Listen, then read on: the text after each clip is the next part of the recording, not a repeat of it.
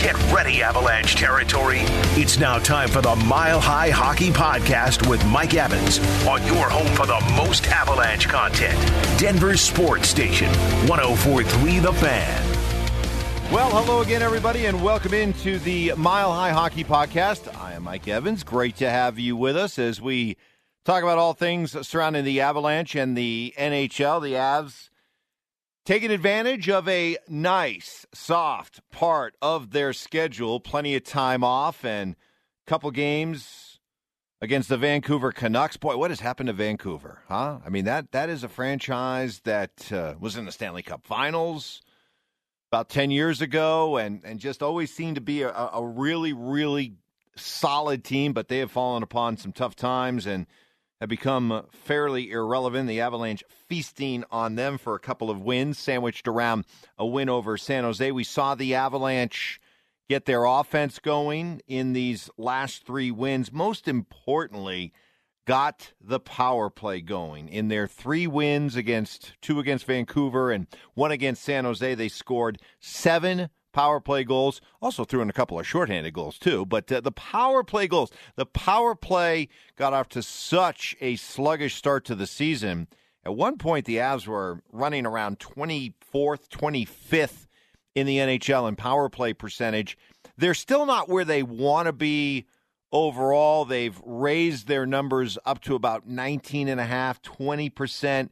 The elite teams, you want to be operating within that 24, 25% success rate on the power play. But just in these last three games with these seven power play strikes, the Avalanche have moved all the way up from like 25th to 14th in, in power play rankings. So, you knew that was going to happen. I wasn't too stressed out about the power play. There's just too much crazy talent on this team, too much firepower, even with some of the injuries, with some of the absences.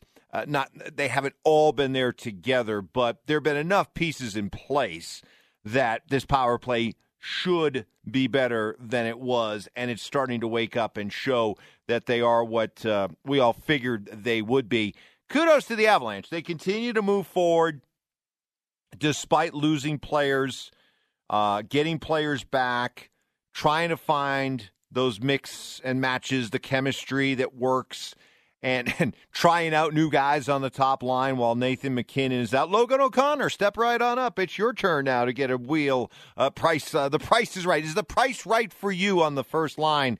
And probably not. Uh, Logan O'Connor, good player. I, I, like Logan O'Connor. I got a chance to watch and cover him. Called uh, many of his games while he was at the University of Denver. I, I like him. He's a good bottom six forward. Uh, that, that's what he is. No insult, no shame in that. Uh, he definitely has a place in the NHL, but he's not a top line winger. But um, he's gained a chance to ride there. You'll probably see some other guys get a chance as well. But uh, give credit to the the Avs mixing and matching Jared Bednar and staff being able to withstand the loss of, of Nathan MacKinnon. JT Compher now goes out. Bo Byram's been out. But they've been really doing a nice job of next man up. They have gotten some guys back. Boy, the return of Devon Toews. Uh, is that guy in a very, very short time, Avalanche fans, in a very, very short time, has this guy become important and and really a indispensable glue guy. He's just one of those players that when I see him in the lineup, when I see him on the ice, there is just that sense of calm. There's just that sense of ah, I can trust him. We're okay. Where everything's going to be fine. You know, he's just one of those players that uh, invokes that kind of, of, of, response for me. I don't know if it's the same for you, uh, but I suspect it, it, it probably is. It's probably very close. He is that kind of uh, that kind of player. So then, of course, you have the uh, incomparable Cale Makar, and it's always fun.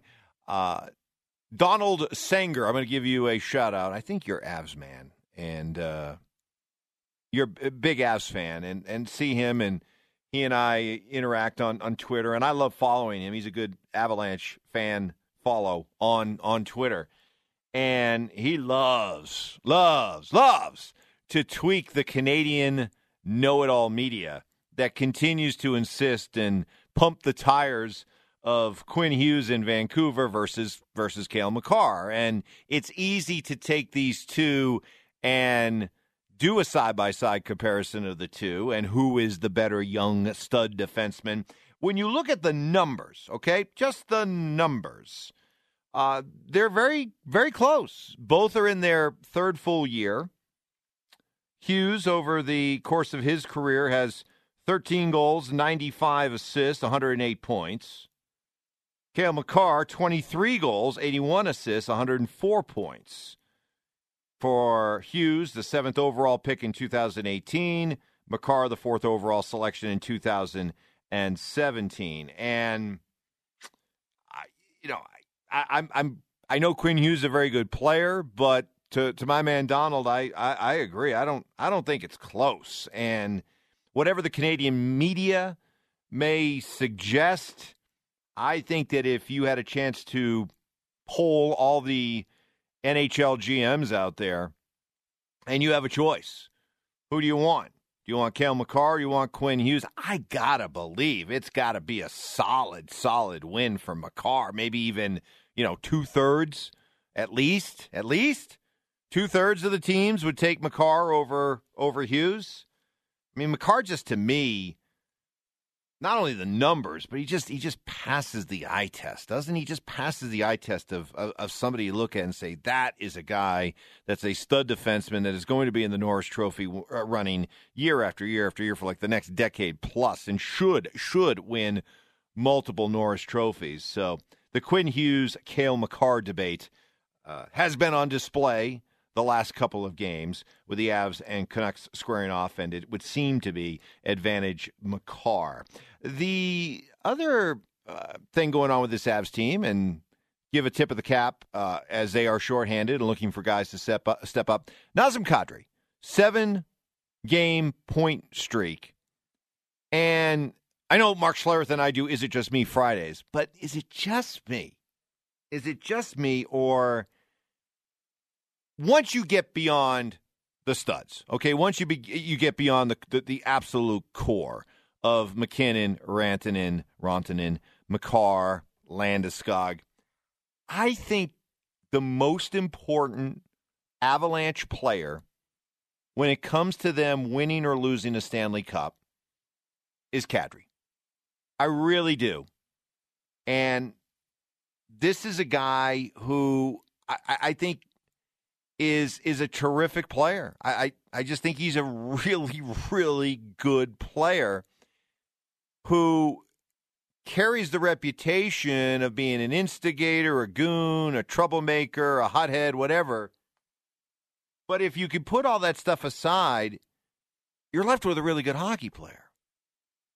And it's what's made his absences come playoff time, first for Toronto, then for the Avalanche, such a a huge loss for those teams and such a missed opportunity for Kadri and and those teams and you you are left wondering what would those teams look like in the postseason if you if you had Kadri? So it's it's kind of something. It's a funny statement to make, but I'm going to make it. But man, if this guy can only keep himself from being suspended in the playoffs, I really love the idea of the impact he's going to make, and I can't wait to see it. And I think it could be difference making in terms of winning a cup or not.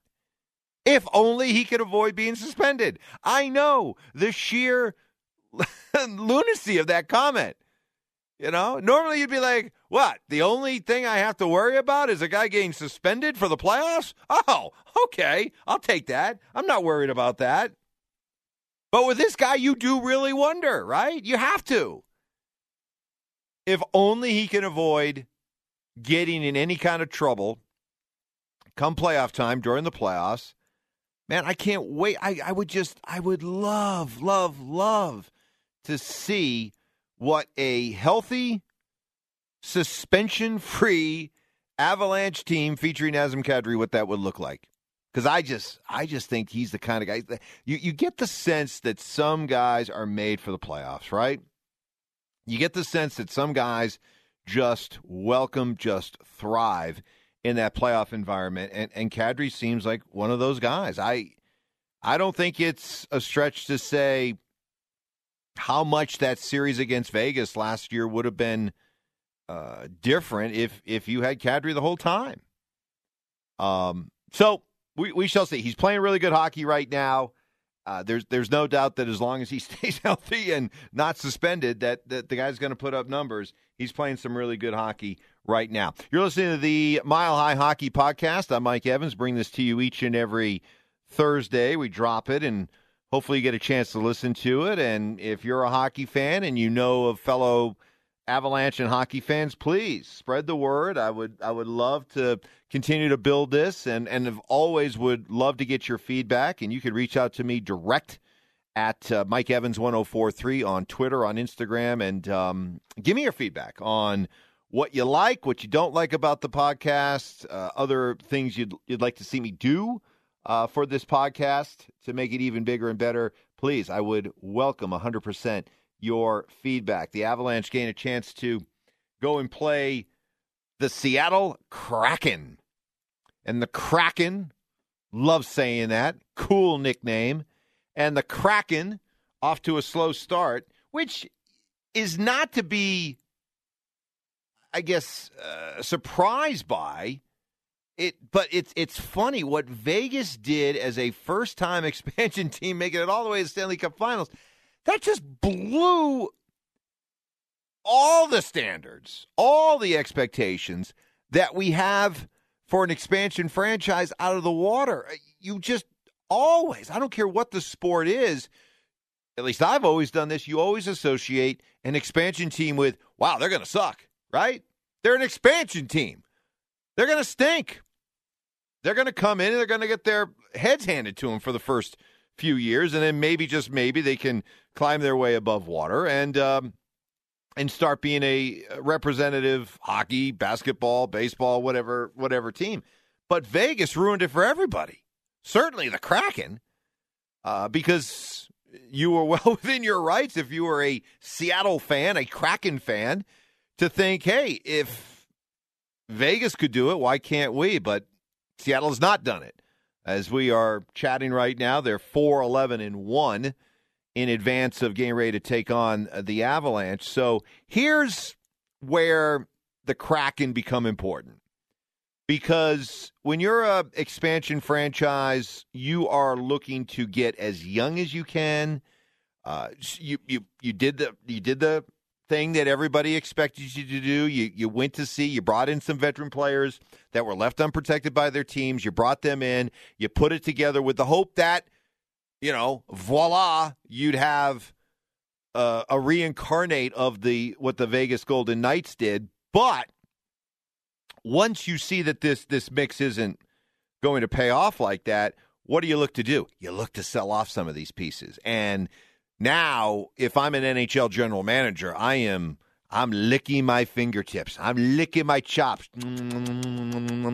I'm looking up and down that Seattle roster and I'm starting to think about veteran players that I know Seattle's going to want to try to unload to try to get younger, to try to, you know, be able to clear up cap space, to be able to get prospects in return. They got a they got a number of attractive veterans that contending teams, hint, hint, Joe Sakic and the Avalanche, uh, might be interested in for a second half playoff run. And I look at this Seattle roster and I see any number of players that would really, really appeal to me, starting with, yep, the donkey, uh, Jonas Donskoi. Jonas Donskoi is uh, with the Seattle Kraken, and he's been scuffling. This is not the same Donskoi that fit in so well with the Avalanche these last couple years. Uh, again, as of the time that we're doing this, uh, Donskoi has played in 16 games, zero goals, zero goals, and six assists, six points in 16 games. You know, this was a guy who in two years with the Avalanche, scored 33 goals and had uh, 31 assists, 64 points in two years. He was a good, dependable plug and play type guy who also played some of his best hockey in the playoffs. And, you know, we saw it last year. Um, and in these two years, Donskoi, in two years with the Avalanche, 19 playoff games, six goals and five assists. 11 points in 19 playoff games. So this is certainly a guy that I'd be looking at as being atop my list as uh, veteran players that I'd be looking to pluck from the uh, Kraken if, when they decide to do a, a fire sale and uh, some very attractive veterans will be sent packing, and you know contending teams will be looking to pounce. But it's good. I, you know, it's good to have hockey uh, there uh, back in in Seattle. I think it's it's awesome for them, and Seattle's such a great market. You know, it, it really is. It's a great sports town. It was crying shame that they lost the Sonics to Oklahoma City of all people. So the fact that they got hockey, uh, the fact that they should get basketball back. How where were you as a sports fan when it comes to the idea of expansion in these leagues? Do you think that these leagues are maxed out or is the sports fan in you knowing that your your Colorado teams aren't going anywhere, nobody's going to move. I'm talking about expansion franchises, but would you like to see these leagues expand? Would you like to see deserving cities get a NHL, an NBA, a Major League Baseball uh, franchise, franchises, and while it may be good for those cities, they may be deserving. If you're uh, Kansas City, for example, you know, absolutely. Why couldn't hockey or or basketball uh, do well in Kansas City? What about uh, what about Portland as a market to expand into? What about Vegas? You know, let's let's just rip the band-aid all the way off and let's get rid of the stigma, the charade, and understand that sports in Vegas works. Uh, what about getting uh, more franchises there? Uh, you, you, can find any number of San Antonio. Does San Antonio deserve more? Does uh, Charlotte deserve more? You know, things like that there are a lot of deserving good sports cities who've already shown their ability to be a good sports city for the, the teams that they have. Should they be able to have more? They may be deserving, but is that good for the overall health of the league? Do you dilute the talent if you start to add too many expansion franchises? Way I look at it, I, to me, more the merrier. Really, to to me, more the merrier. And if it means uh, for for a little bit of time you you dilute the talent, and again, it's it's it's the franchise that's coming in is the expansion franchise. They're the ones that are, uh, I guess, willing to to roll the dice and take the risk of uh, getting diluted talent. Uh, you know, teams are able to protect. I think teams have gotten better. I think that's the one thing we saw from the Vegas experience to the the Kraken experience. Maybe teams doing a better job of how they protected players than maybe they did back uh, with the, with the whole Vegas experiment or getting involved in trades with Vegas that they probably look back and and regret. But I'm in favor of expansion. I like I said, bigger the better. I'm in, I've always been in favor of adding to the playoff pool. Uh, you know, there was a time where people mocked, mocked the NHL and mocked the NBA for how many teams got in. I don't care. Let them in. I've I've loved baseball playoff expansion. I I love the idea of NFL playoff expansion. I don't think it completely waters down the value of the regular season. I think the most important thing is is it's a long season. If it's 162 games in baseball, that's a long season. 82 games in the NHL, it's a long season. And in order to keep your fan base energized and excited, I the, the most important thing in doing this for a long time, the one thing that I've learned, the most important thing to fans is hope. And it's it's borne out every spring in baseball. Hope springs eternal. Why not us? It's borne out every time you see a an NFL team draft a young quarterback. Hope, potential, the great unknown. Maybe this is the guy. Maybe just maybe this is the unicorn, our unicorn that we're going to be able to watch for 15, 20 years. Hope, right? So the same thing applies to the idea of getting into the playoffs, even if it's a, cheesy one game wild card in baseball. Who cares? You know, if I'm supposed to follow my baseball team through the long, hot summer months and through the grind of 162 games, if I can look up in the morning in early August and see that my team's only two games back in the wild card, guess what? I got hope. I'm engaged. So the same thing goes with the NHL. I'm I'm fine with the way that they've been doing the playoffs. Now we can we can debate, and we'll probably do this at some other point about uh, you know whether or not you have to make it just about the you know one versus one through eight in the Eastern Conference, one through eight in the Western Conference. Is there some uh, unfairness there if one conference is better than the other? Sure, I, I, I, can I can debate that, but just the idea of the number of teams in the in the playoffs, I have no problem with. And if expanding hockey, expanding basketball leads to more teams and maybe more teams in the playoffs, hey, so be it. I'm cool with it. So we look forward to seeing the Avs in Seattle against the Kraken. Cool nickname, the Kraken. Kind of a squid octopus type thing. I remember as a kid watching 20,000 Leagues Under the Sea when that octopus, that giant squid, attacked the, uh, what was it, the Nautilus? Right? Was it the Nautilus? Scared the bejesus out of me as a kid watching that. Ooh, that thing gave me the willies. The Kraken. Got to get Professor Zeus on here as a uh, one-time guest to talk about the uh, the Kraken. Anyway, uh, should be fun. Avs looking to keep it going in this light November schedule of theirs. Uh, only ten games in the month of November, and see if they can make it four in a row as they uh, continue on in the Pacific Northwest. Joe Sakic territory, Burnaby Joe, right? All right. Thank you so much for listening to the Mile High Hockey Podcast. Again, tell your friends. We'll be back again. We'll drop it a day early next week with the uh, Thanksgiving holiday coming up next Thursday. We'll get this podcast out by uh, next Wednesday. But uh, thank you so much for listening. Enjoy the rest of your week, your hockey weekend. Go Avs, and we'll talk to you next week.